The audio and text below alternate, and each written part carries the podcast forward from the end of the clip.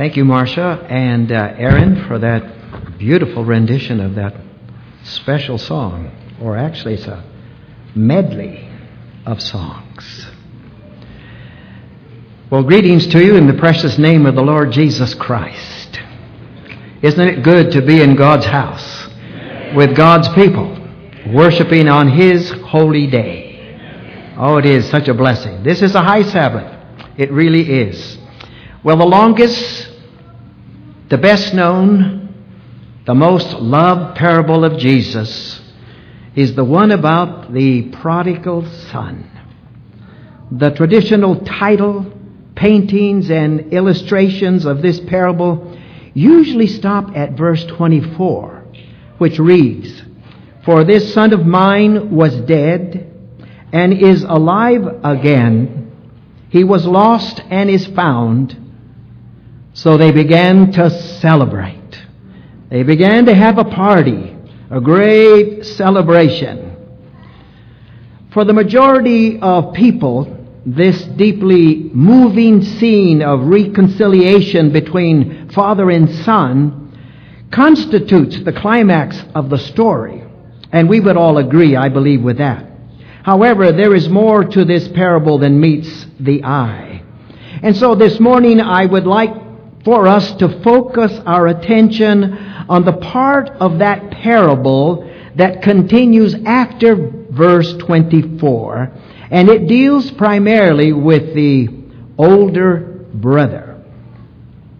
So before we get into the prodigal son, I want to set the settings. Let's get the historical content of these stories that Jesus told. So I invite you to take your Bible and meet me at the Gospel of Luke, the third Gospel of the New Testament.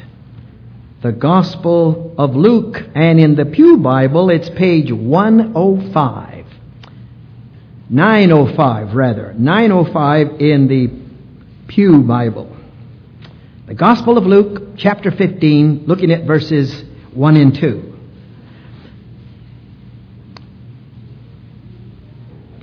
Luke writes, "Now the tax collectors," these were Jews, These were Jews who worked for the Roman government.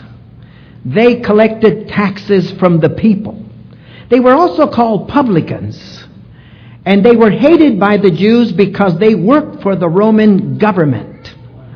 And not only that, but uh, in leveling taxes, they asked for a little more, and the little more they put into their pockets. And so they were hated by the Jews.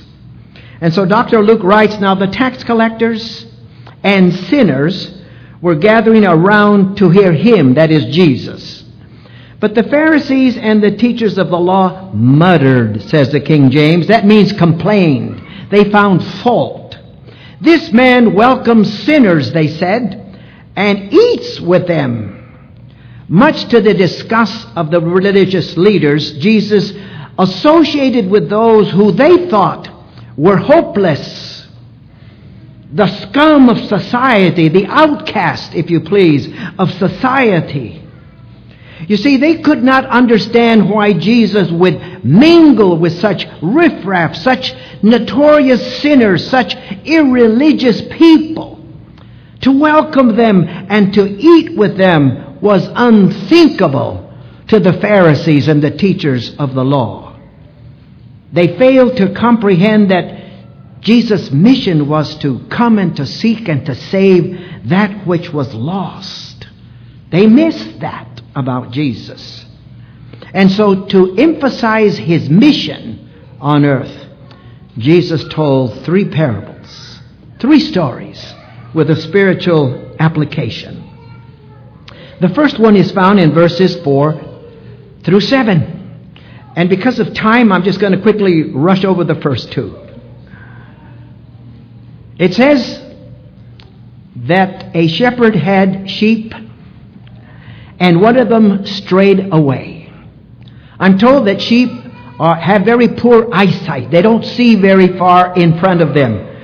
And so very often as they nibble to eat, they nibble here, nibble there, and before you know it, they're far from the flock, and uh, they are lost. they are lost. Now the sheep knows that it's lost. It's left the shepherd and the fold. It cannot recover itself.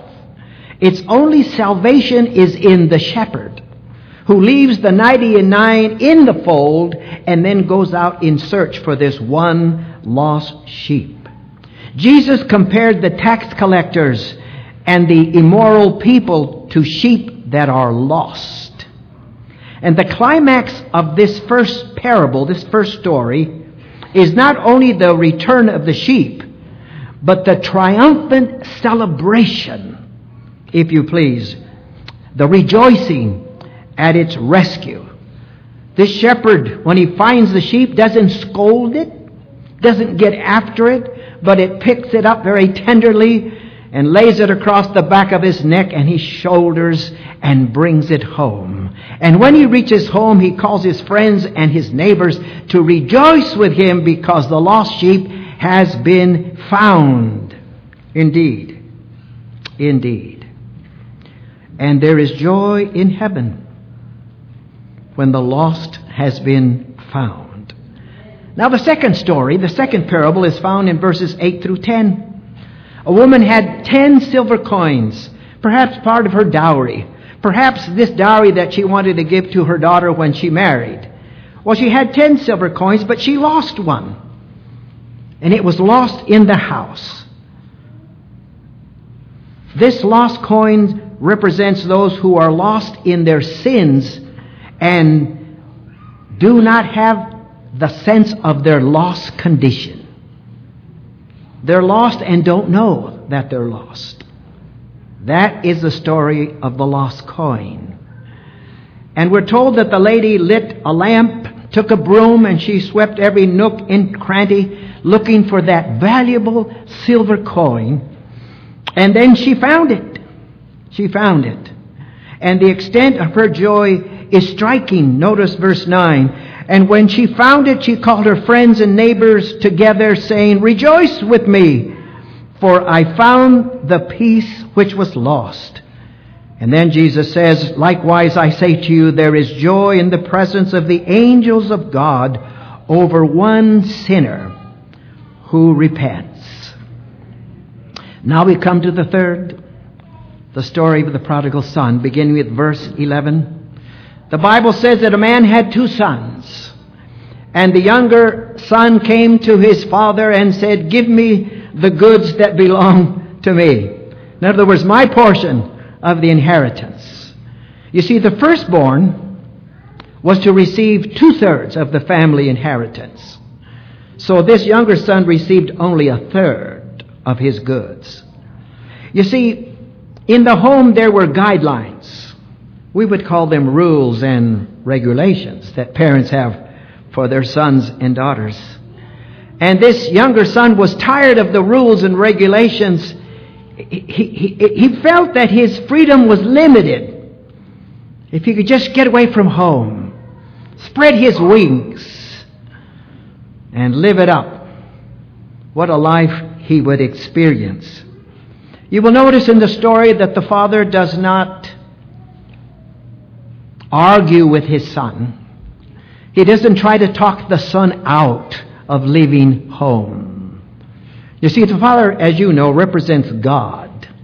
And God gives us the freedom of choice, the freedom to do what we want to do, in spite of the consequences that might happen. God is a God of love. This father was a, a father of love. And so the Bible tells us that after a couple of days, he packed his belongings and uh, and he made his way down that long road to the far country. I say to you this morning that when you're not in Jesus Christ, you're living in the far country. He went to a far country, and there he spent all his inheritance, the Bible says, on riotous living, living it up to the hilt. And as long as he's had money, he had friends. Oh, the friends stuck to him like bees with pollen. But when his money ran out, They left him like cockroaches when you turn on the light. They abandoned him, leaving him all by himself. And if that wasn't bad enough, we're told that a great famine happened in the land. And he was without money. He was without friends. And he was hungry. And so he takes on a job working for a foreigner, taking care of the swine, feeding the swine, something unthinkable to a Jew. And he was feeding the swine. He was feeding them, the Bible says, pods. These pods are seeds from the carob tree, common around the Mediterranean area. These were used uh, for food for cattle and for pigs. Pods and their seeds were at even sometimes eaten by the very poor people. And he was so hungry, and the Bible says that nobody offered him anything. And he was starving. And then the Bible says that he thought about his condition, his situation, and he came to his senses, the Bible says. He came to his senses. He thought about his, his condition. And I ask you, what did he think about besides his present condition? I think his thoughts were about home. You know, there's something special about home. That word is so special to us all, home. I want you to think in your imagination back when you were just a boy or a girl and you were home with your mom and dad. You remember the good times? You remember gathered around the table for meals? You remember all the fun we had together as family? Home. It's so special. And those of you who have gone away to college and lived in dormitories, you know what I mean when you think about home. And those of you that have served as missionaries overseas in foreign countries, you know when we hear the word home, how it pulls on your heartstrings. And those of us who served in the United States military away from home know what that word means, especially at Thanksgiving or Christmas. I remember Uncle Sam did his best to provide, oh, wonderful meals during Thanksgiving and Christmas. They did their best in our behalf, but it wasn't quite like home. Home is so special in our hearts. I believe that's what he thought about. Not only his present condition, starving half to death, clothes tattered and ragged and muddy, I believe that's part of it. But he thought about home. I believe it was not only the badness of his life that brought this boy to his senses, but the goodness of his father. I think he thought about Dad, how loving Dad was, and how kind and forgiving and accepting. He had a wonderful dad. And he thought about Dad. It wasn't just the badness of his situation, but the goodness of his father. And he says to himself, I'm going to go home and I'm going to tell my dad, listen, I've, I've sinned against you and against heaven, and I'm no longer worthy to be called your son. Just take me on as a hired hand.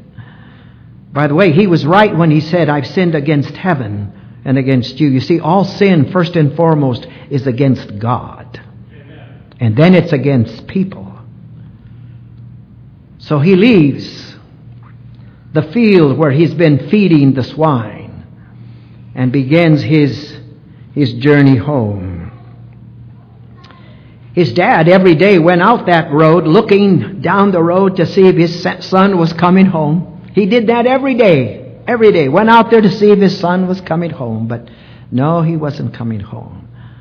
Ah, but this day he walked out there and he saw someone in the distance, but he looked so different. And let me, in my pastor's imagination, share with you what I think he looked like.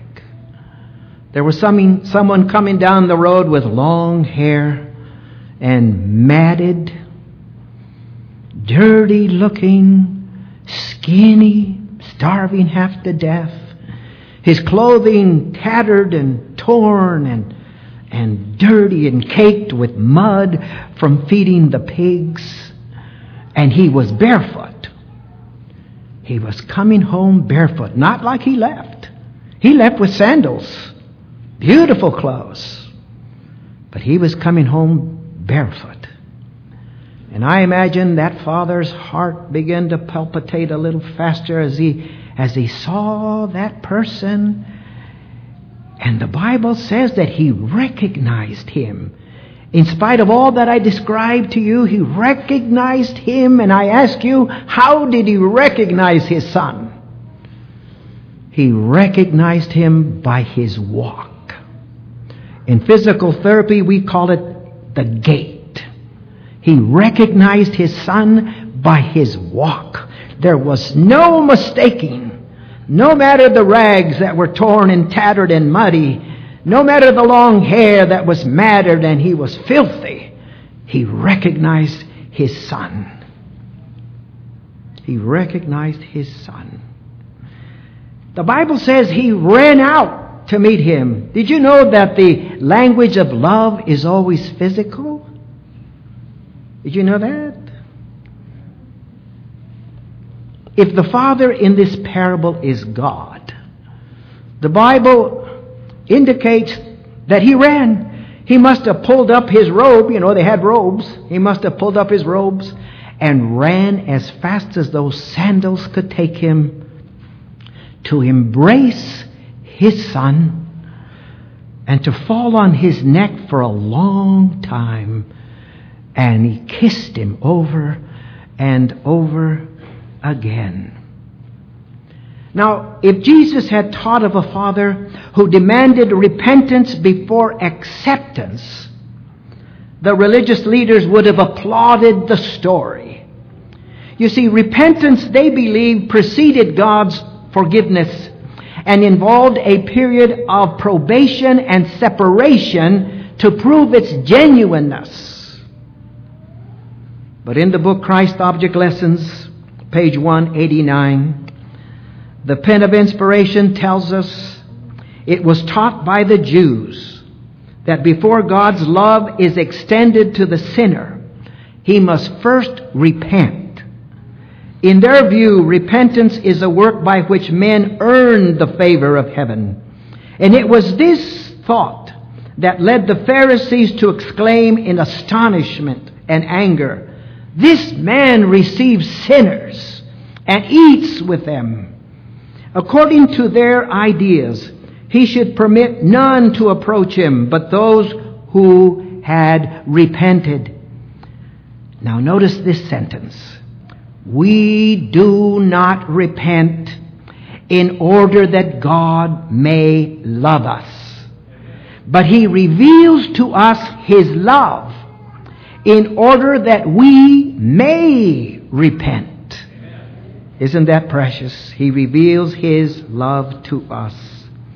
Well, there's another lost son in this story, in this parable. It's the older brother. And like the Pharisees, the older brother could not understand the meaning of forgiveness. Notice what verse twenty-five has to say. Meanwhile, the older son was in the field. When he came near the house, he heard music and dancing. So he called one of the servants and asked him what was going on. "Your brother has come," he replied, "and your father has killed the fatted calf because he has him back safe and sound." The other brother became angry and refused to go in. He became angry, the Bible says, and he refused to go in. And I ask you, why? Why was this older brother angry and refused to go in? Let me give you three reasons. Number one, self-aggrandizement.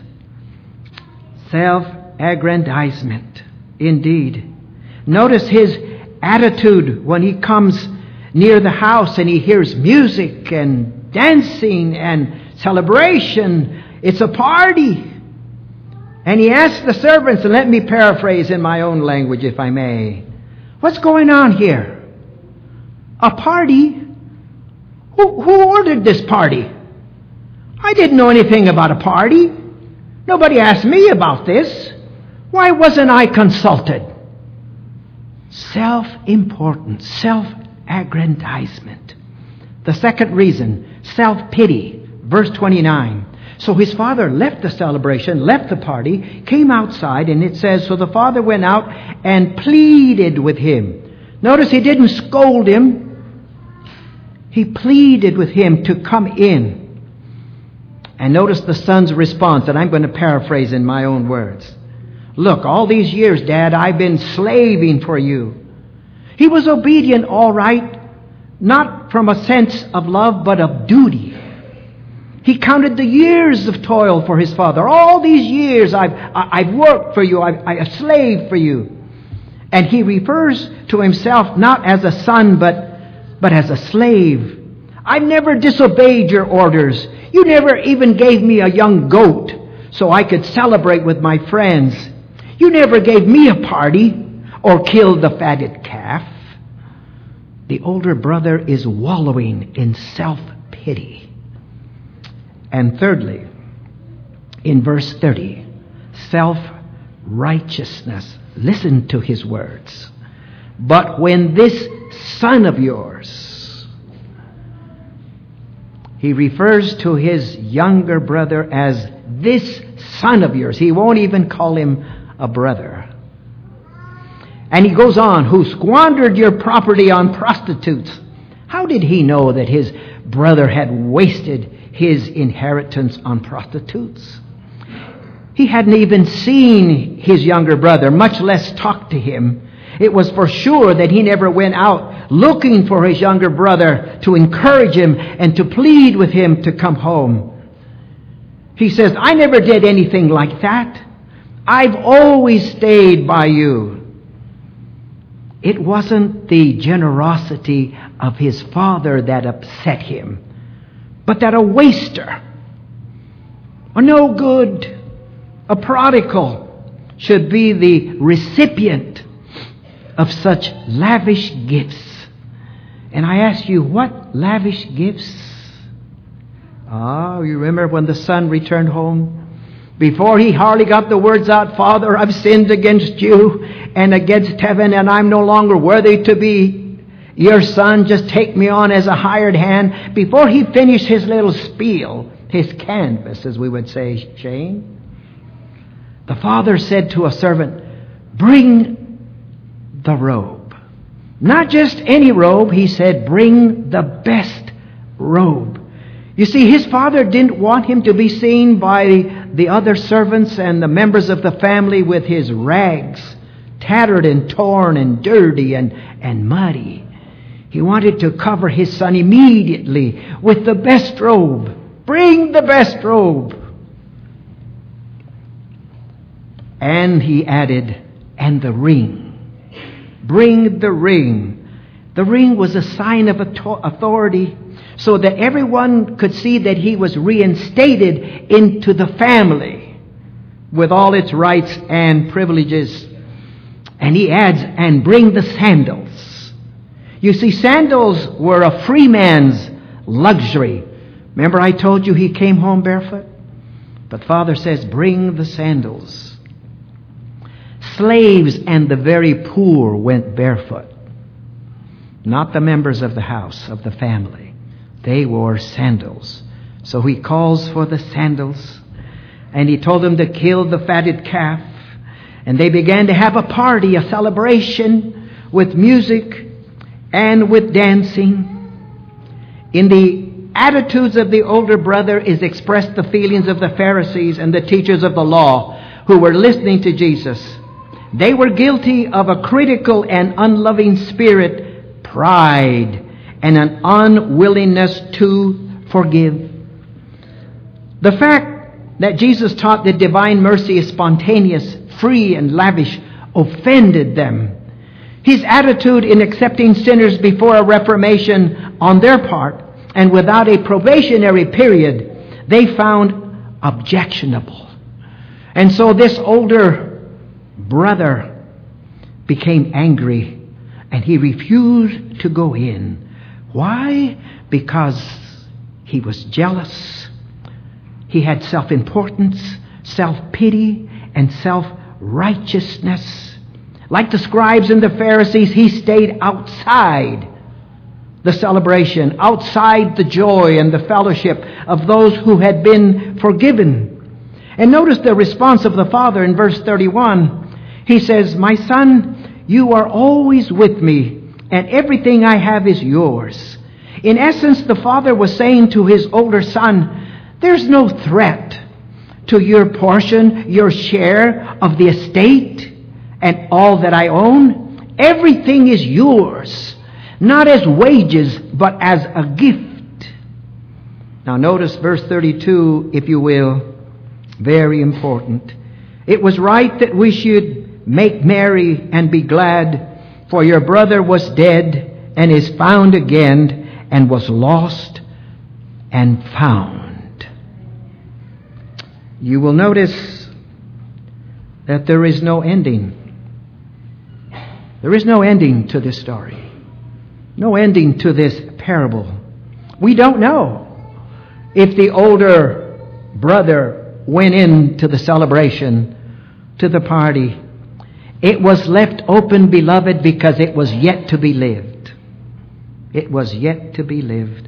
And the invitation to enter and to join the celebration is still accept, extended to you and to me. Tony Campolo is the chairman of the soci- uh, sociology department at Eastern College in Pennsylvania. He's also a Baptist minister. And in his book, The Kingdom of God is a Party, he tells an incident that took place in Hawaii during one of his speaking engagements there. As you know, there are a number of hours between Pennsylvania and Hawaii, six to be exact, six hours difference. So Tony woke up and it was three o'clock in the morning in Hawaii. But to Tony Campolo, it was nine o'clock in the morning and he was hungry. So he uh, drove around town to find a place where he could get a bite to eat. And all that he could find was just a small uh, little cafe, kind of a kind of a greasy spoon, but that, that's all he could find. So he, he, he went into the counter and sat on the stool, and a man, undoubtedly the owner, with an apron tied around his waist, came over and said, "What do you have?" So Tony ordered a, a donut and a cup of coffee. And after a little while, there came in eight ladies, eight prostitutes, laughing, having a good time into that little cafe. Four sat on one side of Tony and four on the other side. And they were carrying on and laughing. After a while, one of them, who he came to know had the name Agnes, said, "You know, tomorrow's my birthday. I'll be thirty-nine and I've never had a birthday party. I miss not having a, a birthday cake." And one of the girls began to make fun of her, saying, "You're too old for that, Agnes." Agnes said, "Well, don't give me a bad time. I, I just thought how nice it would be to have a, a birthday party." And after a few minutes, those eight ladies, those eight prostitutes left the cafe. And Tony said to the owner, "Do these girls come in every morning at this hour?" "They sure do," he said. "Well," Tony said, "what do you think if we give Agnes a birthday party tomorrow morning? I'll get all the decorations and things, and I'll even get the cake." And the man said, "Oh, no, no, I'll get the birthday cake." Well, the next day at two thirty in the morning, Tony Campolo arrived at the cafe and began to decorate the place with crepe paper and cardboard letters that read, "Happy Birthday, Agnes." And Harry brought in the cake. Somehow the word must have gotten around, because a lot of other friends, other prostitutes, came into that small cafe. At three o'clock in the morning, sure enough, in came Agnes and her friends, her fellow prostitutes. Everyone shouted, "Happy birthday, Agnes!" Agnes was in shock. She, she couldn't believe it. She couldn't believe that this was happening to her. And then Harry came in with the cake, all lit up, and he said, "Okay, Agnes, blow out the candles, come on, blow them out." Agnes just stared at the cake. Then she said to Harry, the owner of the cafe, "Do you mind if I just hold the cake just for a, a little while?" And then she turned to Tony Campolo and she said, "Could I take this cake to my room just down the street, just, just for a little while? And then I'll bring it back. I promise." Tony said, "Sure, sure." When Agnes left with her cake that morning at three o'clock, there was stone silence in the cafe. And Tony said, "Let's bow our heads and pray." Tony prayed for Agnes that she might give her life to Jesus and live for him. When he finished praying, Harry said, "I didn't know that you were a preacher. What church do you belong to?" And Tony said, "I belong to a church that gives a birthday party for prostitutes at three o'clock in the morning." Harry said, "Oh, no," he said. "There's no church like that." "But if there were a church like that, I'd attend that church." It wasn't the father's generosity that upset the older brother who represents the Pharisees and the teachers of the law, but that a waster, a prodigal, a prostitute, a no good, an outcast from society, would be the recipient of such lavish gifts. And I ask you, what lavish gifts? Well, let me tell you. The moment you take one step toward Jesus, he runs to embrace you and to cover you with his robe of righteousness. And when you stand before God Almighty, he doesn't see you, he sees Jesus in your life. And you stand before God Almighty as if you had never, never sinned. And then the ring. The ring is symbolic of the fact that when you come to Jesus, when you take that first step and he runs to embrace you and to kiss you, and he gives you symbolically this, this ring, it denotes that you are now a son, a daughter of God. You're adopted into the family of God with all its rights and privileges. Can you imagine? If it wasn't enough just to give us the robe of righteousness, but he gives us sonship, daughtership into the family of God. And what belongs to Jesus belongs to you and to me when we're in Christ. Because we're heirs, co-heirs with Christ. And then the sandals. The sandals denote a free person. Ah, beloved. Not only does God give us his robe of righteousness and adopt us into the family with all its rights and privileges, but he frees us from the burden of sin.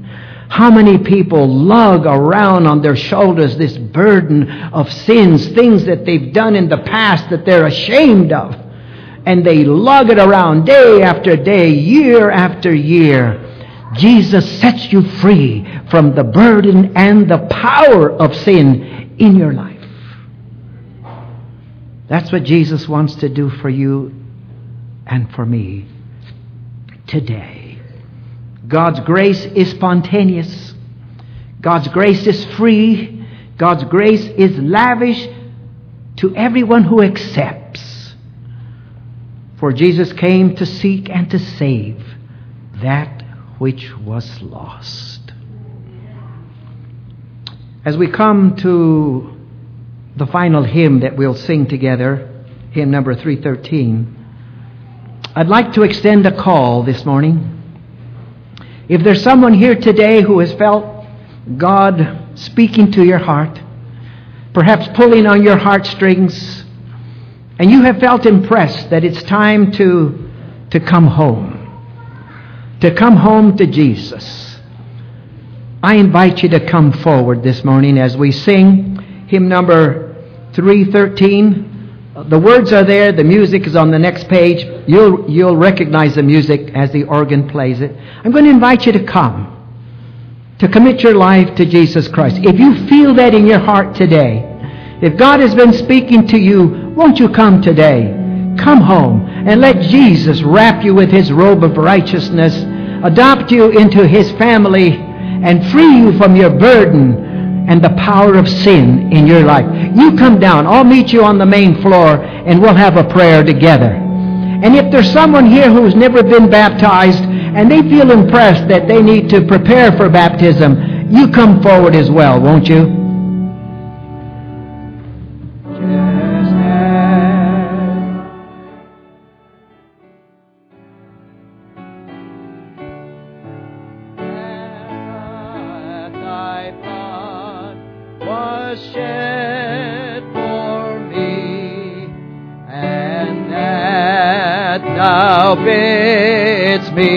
Come to thee, O Lamb of God, I come, I come. If you feel that the Lord is speaking to your heart today, don't delay. Don't let the devil talk you into thinking, you know, you've come before. You've given your life to Jesus before. And look at the mess. You've, you've failed him so many times. Don't let him talk to you not coming to the forward and giving your life to Jesus again. You come if God is calling you today. If you want to renew your covenant relation with Jesus, you come today as we sing the fifth stanza of Just As I Am.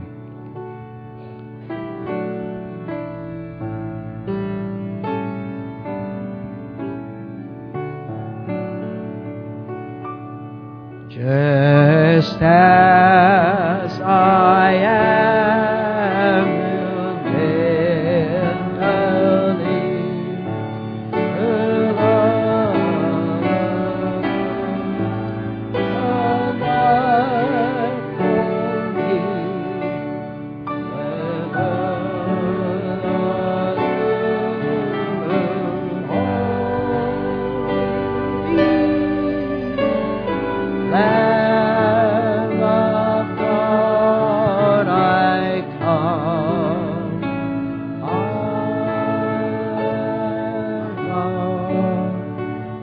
This is the last appeal.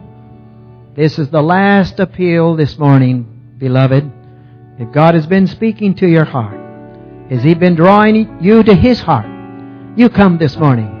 You make that decision to give your life to Jesus. Let there be rejoicing in heaven over one individual who repents and comes to Him. Please, last stanza of Just As I Am.